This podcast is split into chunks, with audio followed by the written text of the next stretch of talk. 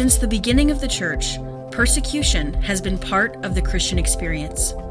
In fact, the Bible tells us that all who seek to live a godly life will be persecuted. Today, an estimated 360 million Christians are living under severe religious restriction. On this podcast, we share their stories. And we answer the question how can American Christians live as Christ in an increasingly hostile culture? The way of the persecuted is the harder way. And this is the Harder Way podcast.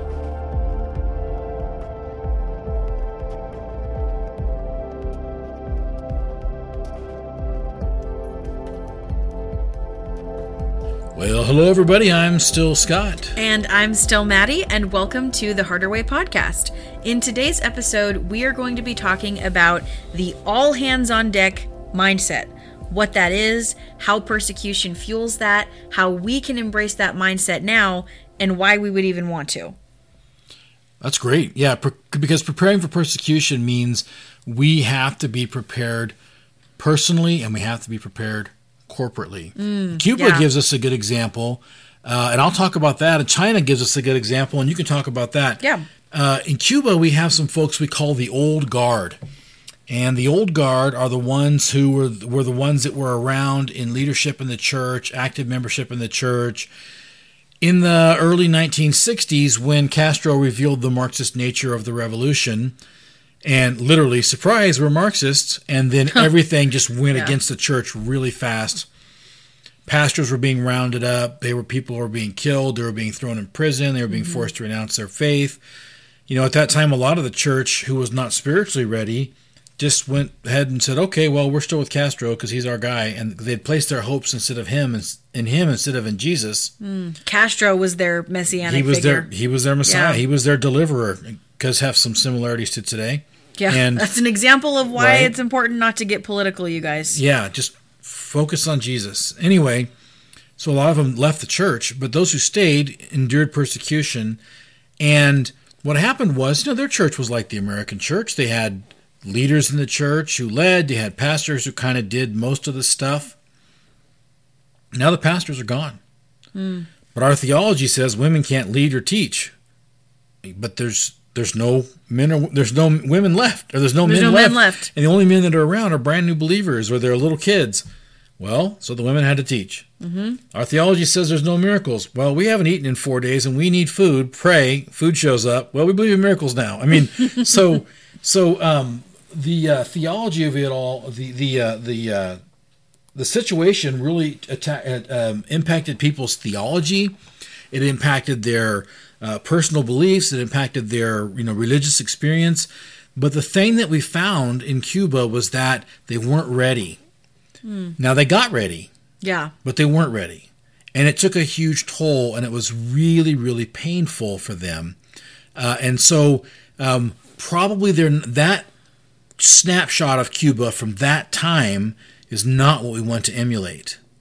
Right, because right. we want to be ready and we want to be prepared because when persecution comes, one of the first things that happens is the government or whatever force is doing the restricting will do whatever they can to get rid of the pastors. Mm-hmm. Because, you know, they say, well, if the pastors are gone, then the church will be gone. Without a shepherd, the sheep can be easily scattered. Mm-hmm. Yes, exactly, exactly. Right.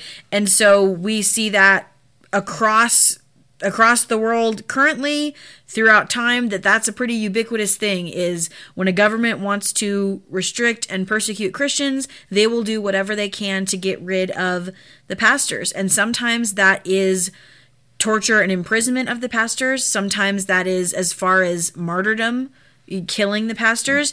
And sometimes it is enticing the pastors to flee by saying, hey, nobody's really allowed to leave our country because we're a dictatorship, but hey, pastors, you guys can go if you want. Well, that's happening right now in Cuba. Mm-hmm. the church is mm-hmm. real.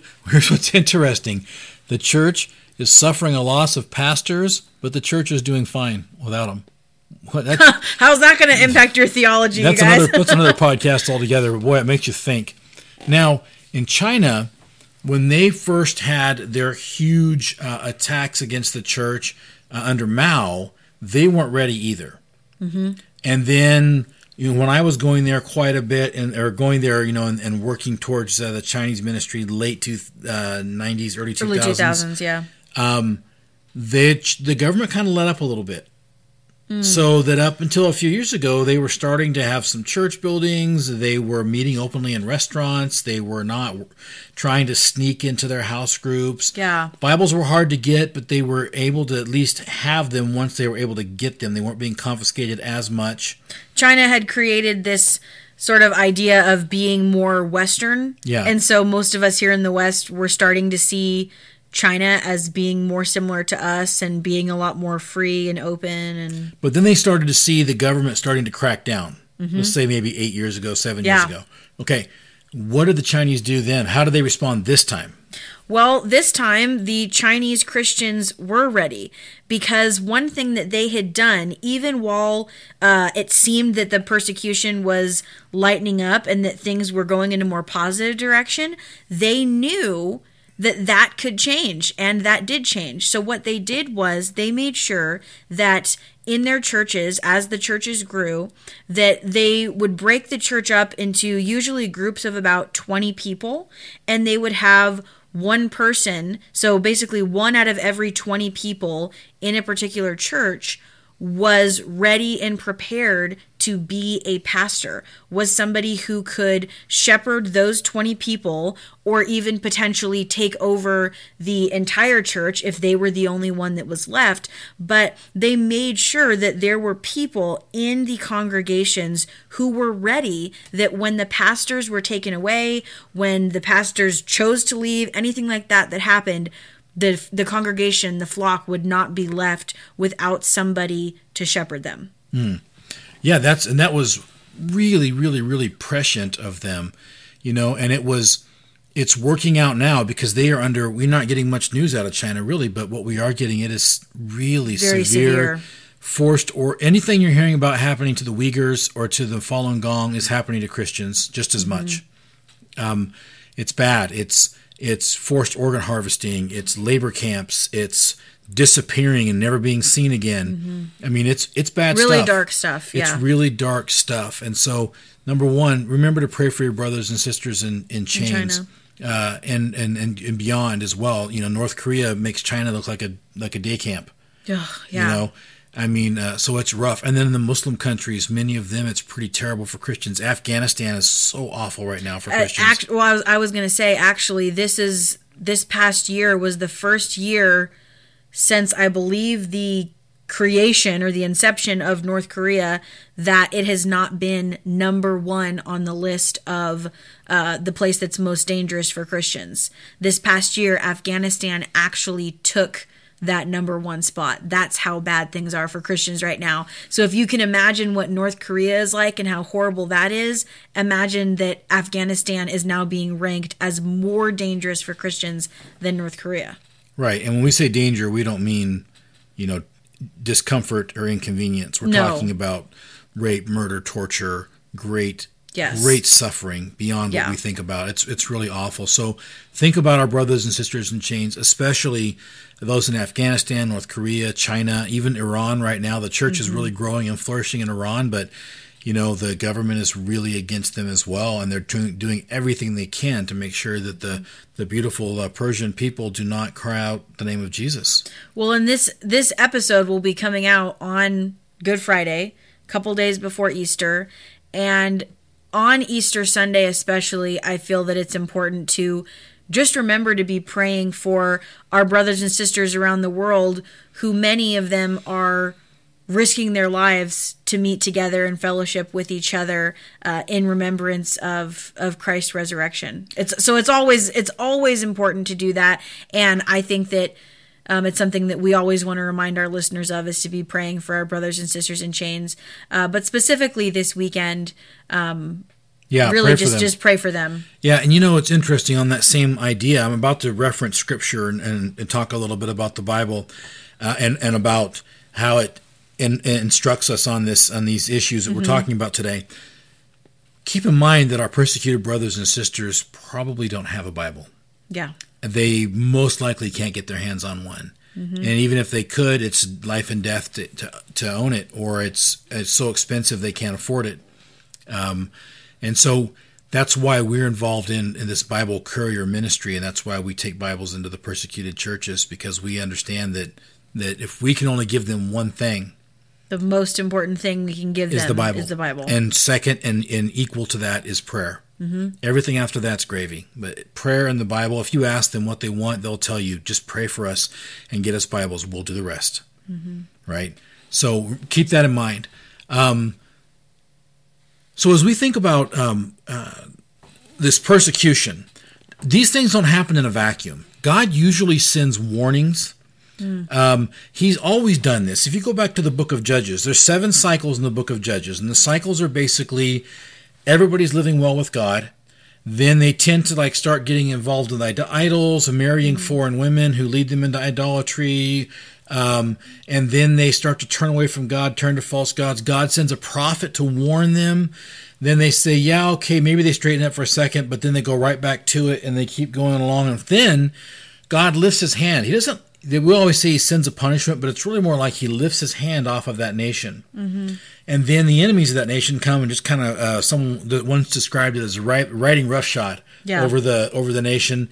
Then the people call out, "Go, God! You forgot about us. We're your people. What have you done?" He's like, "I didn't forget about you. You forgot about me." and then, Yeah. but but since you're calling me, if you want to turn back to me, that's cool. We can forget about the whole thing and move on. yeah. He's so good that way. Mm-hmm. So the people say, "Fine, we come back to you, Lord. Please, please forgive us. We're back in right relationship with you." Because remember, they were the, the Jews were a covenant people, and God had promised to keep both halves of the covenant. So when they got out of the covenant, he it was his responsibility to get them back into it. That's what he was mm. doing.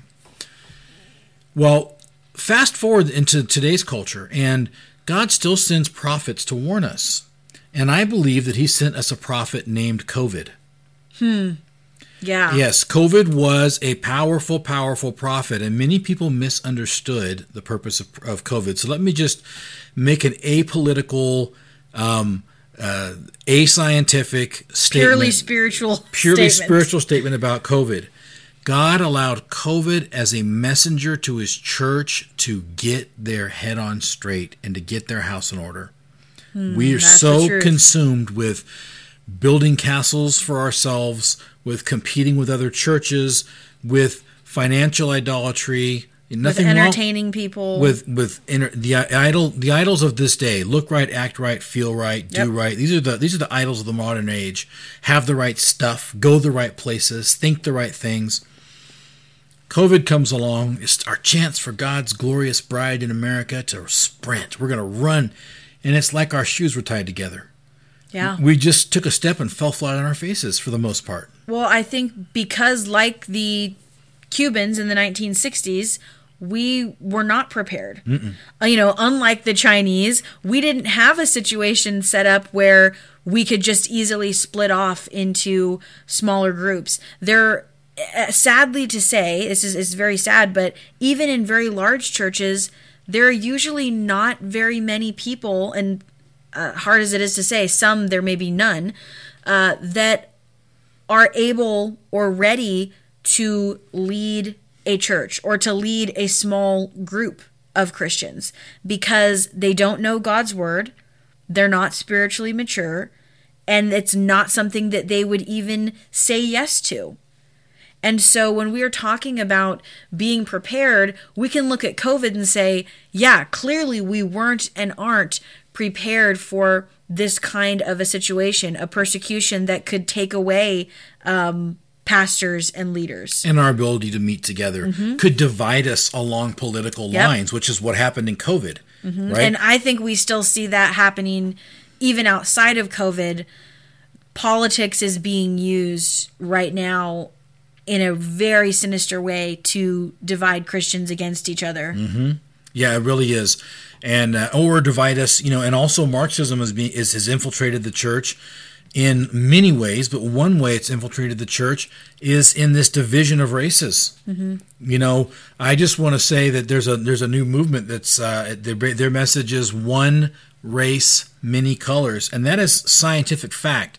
Race is a social construct. Mm-hmm. We are all one race. We are the Adamic race. We are the descendants of mm-hmm. Father Adam and Mother Eve, or Grandpa Adam and Grandma Eve, straight from them to us. And there we, is neither Jew nor Greek, slave nor free. I'm Quoting that Bible yeah, again, showing your we're all, showing your all privilege one in Christ Jesus. yeah, showing your your Christian privilege from America. Yeah. That's right.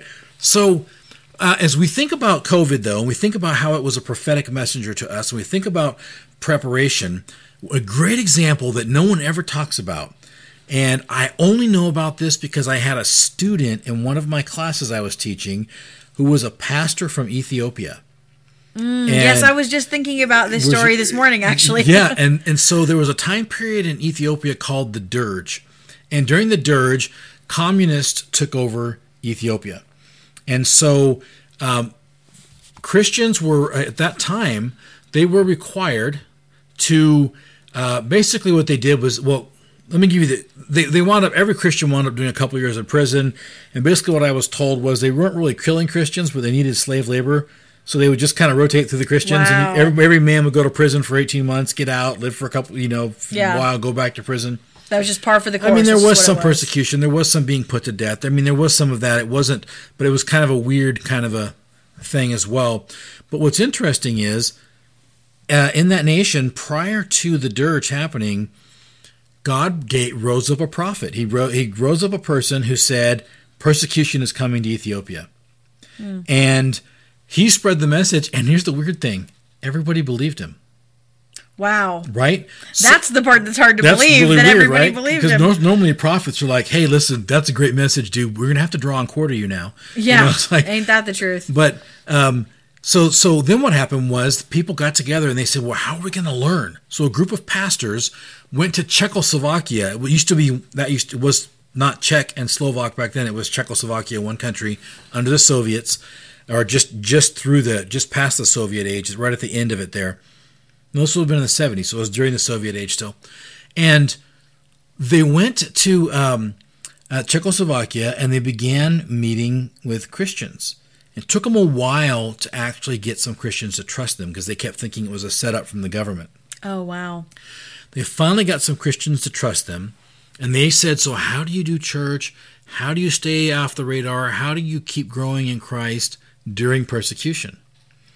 And so the Czechs explained to them how you have meetings, uh, how you break up into small groups, how you train small mm. leaders, all the things wow. that you do. And some of the things we were just talking about. And so then they went back to Ethiopia and they trained all the leaders so that when the persecution came, the church was able to go underground but grow, thrive, and flourish. And when the persecution lifted, the church emerged bigger and stronger and healthier than before. Wow. Yeah. We saw the Chinese church between their first huge time of persecution and now this second huge time of persecution that some are saying are worse than the first one. That little short period in between where it was still persecution, but not, was kind of persecution to light. a different extent. Yeah. It was more restriction uh, type stuff. And uh, even then, we saw that the church had grown incredibly under persecution. And I believe even mm. now it's growing. Yeah. Uh, and in Cuba, we see the same thing. Um, we see that persecution being a context for growth. So let's talk a little bit about what we're already we're already 17 minutes into this, but let's talk for a minute about what it is that happens when the church is persecuted and the people adjust that makes the difference. Well, we use the phrase at the beginning of this episode an all hands on deck mindset. Mm. And when persecution comes and your pastors and your leaders are gone for whatever reason that may be. Something happens where you realize if nobody else is going to do it, we have to do it. Right. Before that, prior to that, and think about this. You think about your local church context, and you know what I'm saying is true here. There's people that sit around saying somebody's got to do something. Someone's got to start a program. Someone needs to fix the lawn. Someone needs to do right. So, and that usually means the pastor. Yeah. Right. And but what happens when the pastor's taken away? Somebody needs to train the youth. Uh, there's no one to do it but me. Mm-hmm. So then you are faced with the choice: Do I train the youth, or do I turn, yeah. turn close my eyes and walk away? And people choose both. Mm-hmm. Yeah. And so when we're talking about this mindset of all hands on deck that happens during persecution, it basically means that everybody that's there is an active participant. Everybody that's there uh, is doing what they can to be prepared if and when some of the pastors and leaders are gone.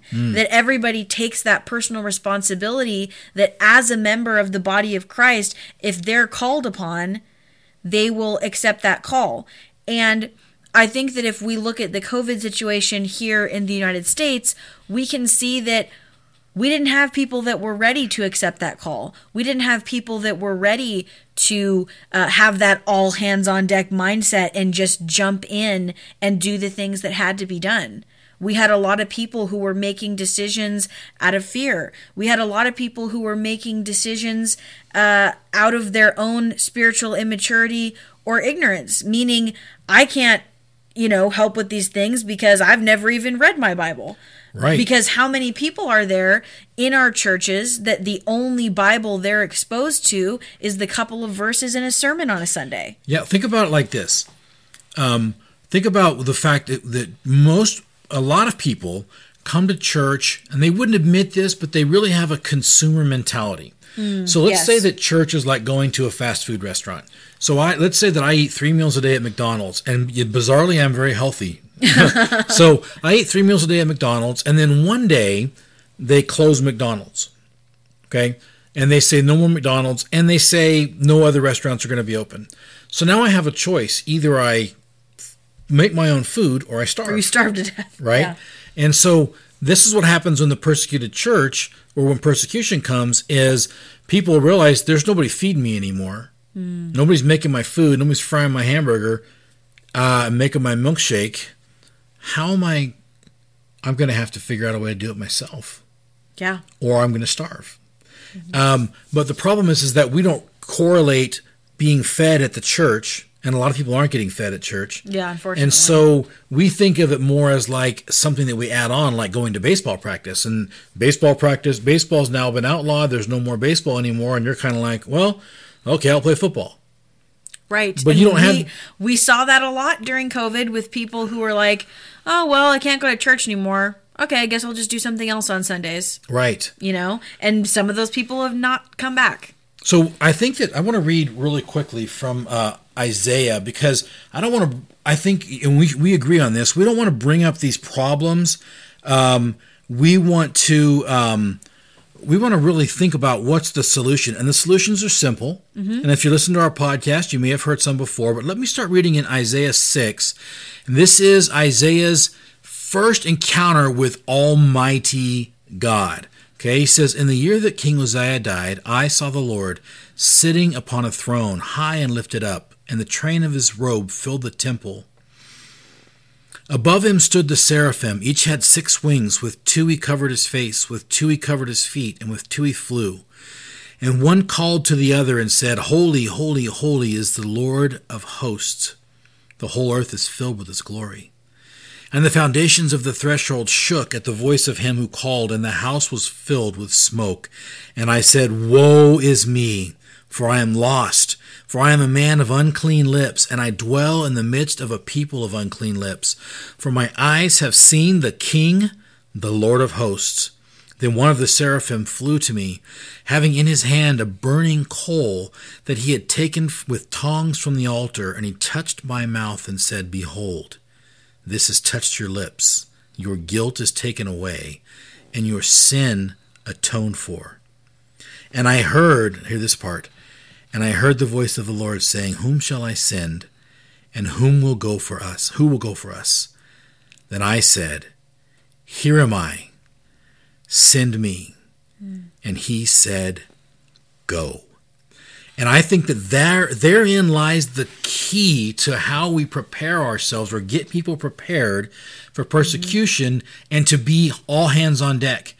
Yeah. Isaiah had an encounter with Almighty God. Yes. He had a he was touched by him, he had an encounter with him, and then he recognized who he was, what his purpose was, and he said, "I'm not capable. God make me capable." Yes. right? Yeah. He- I'm not capable. I'm a I'm a I'm a bad I'm a bad man. Yeah. And the Lord said, poof, burn his lips. Not anymore. Now go and tell him. Now go. All right, it's your turn to go. And so that's what we have to do for the people in our churches, the people in our Bible studies, the people in our sphere of influence, is we have to help them have an encounter with Almighty God. Mm-hmm. Maddie, how do we do that? Well, if we've said it once, we've said it a hundred times in just the few episodes we've done so far, which is encountering God through His Word, abiding in abiding Christ. in Christ through His Word. Um, it's a big problem when only the pastors know the Bible. Mm. And that's something that I think we saw a lot of in COVID. I think it's something that we have seen in persecuted countries when they're encountering their first major persecution, that oftentimes the pastors are the only ones that know the Bible. And if the Bibles get taken away, and then the pastors who know the Bible get taken away, what happens to the church if there's nobody there who knows the Word of God? And the pastors who don't get taken away are going to be the ones who compromise, who do what the government says, who play along, mm-hmm. go along to get along. And those guys are probably, and gals, probably don't know the Word of God Anyway. anyway. well, and that's the thing. Uh, sometimes even the pastors don't even necessarily know God's word that well. So, the number one most important thing, if we want to prepare for persecution and if we want to embrace and get the benefits of this all hands on deck mindset now, we have to know the word. We have to be familiar with it. We have to memorize it. We have to understand what it says and we have to make it an active part of our life which is it's a big aspect of the second thing that is part of how we can uh, prepare and embrace this mindset is to have a dynamic spiritual life ourselves. Well, let me let me go back real quick because on, on the word, if I were to give someone advice, because you know you or I, you could take all of our Bibles away, any Bible recordings, and we could lead a ministry biblically and with and by re- referencing and quoting scripture for years Mm, yeah. Right. Because that's what we do all the time. We're in the Word all the time. This is part. This is our ministry. We're we know we're taking the Word to persecuted Christians. We're doing all those things. So, so we we're we're in there, but not everybody is. And I would say, really camp out in the Sermon on the Mount, Matthew chapters five, mm, uh, yeah. six, and seven. Really camp out in John 15, 16, and 17. Better off to start in 13, but but 13 through 17, or at least 15 through 17. Know those know those accounts from Jesus. Really be in um, uh, Romans 6, 7, and 8. Yeah. And, or perhaps 1, 2, and 3 as well. And especially go to 12, which where Paul breaks down the marks of a true Christian. Mm-hmm. If you just camp you out on that stuff, camp yeah. out on that stuff. Um, commit to read a book of the Bible 50 times, read Philippians 50 times or Colossians 50 times. Get that into you. There's, you know, there's so much in there. And if you do that and they take all the Bibles away, you're still going to be able to lead. But we've got to get people in the Word. They've got to have a dynamic spiritual life. Go on, Maddie, what you were saying. They have to have a dynamic spiritual life, which I think starts foundationally with reading the Word. But from there, praying, worshiping, thanking the Lord, praising Him for who He is, mm. really having a deep personal relationship with Him, mm. knowing Him, not just knowing right. about Him.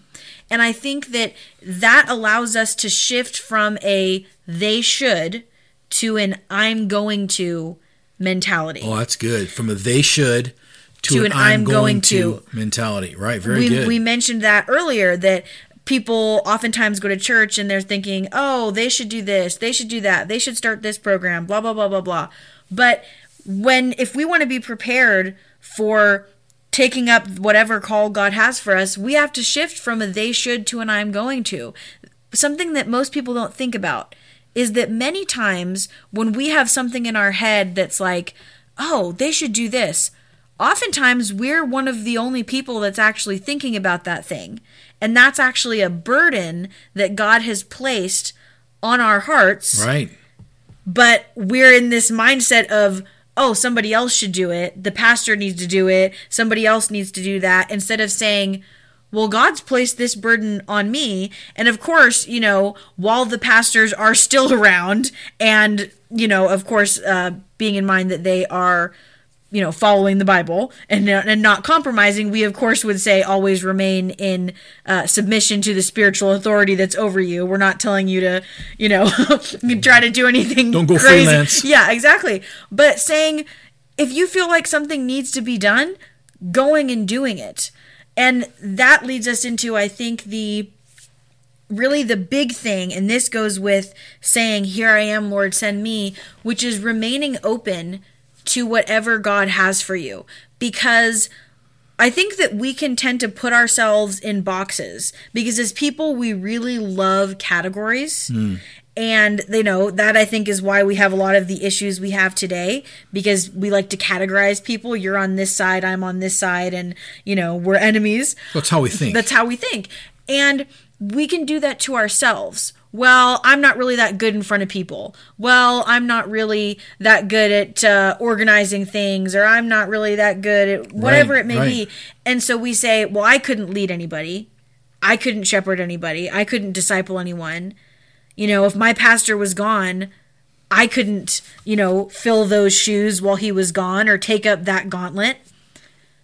But we, you know, we have to remain open to whatever God has for us because if God is calling us to something and if He places us in a situation where, you know, for such a time as this, that we're the ones that are intended to fulfill these purposes, we have to trust and believe that He is going to equip us with whatever it is that we need to fulfill uh, those roles and those tasks. I think there is no overestimating the worth of a Christian simply willing to say, Lord, I'm not up to the task.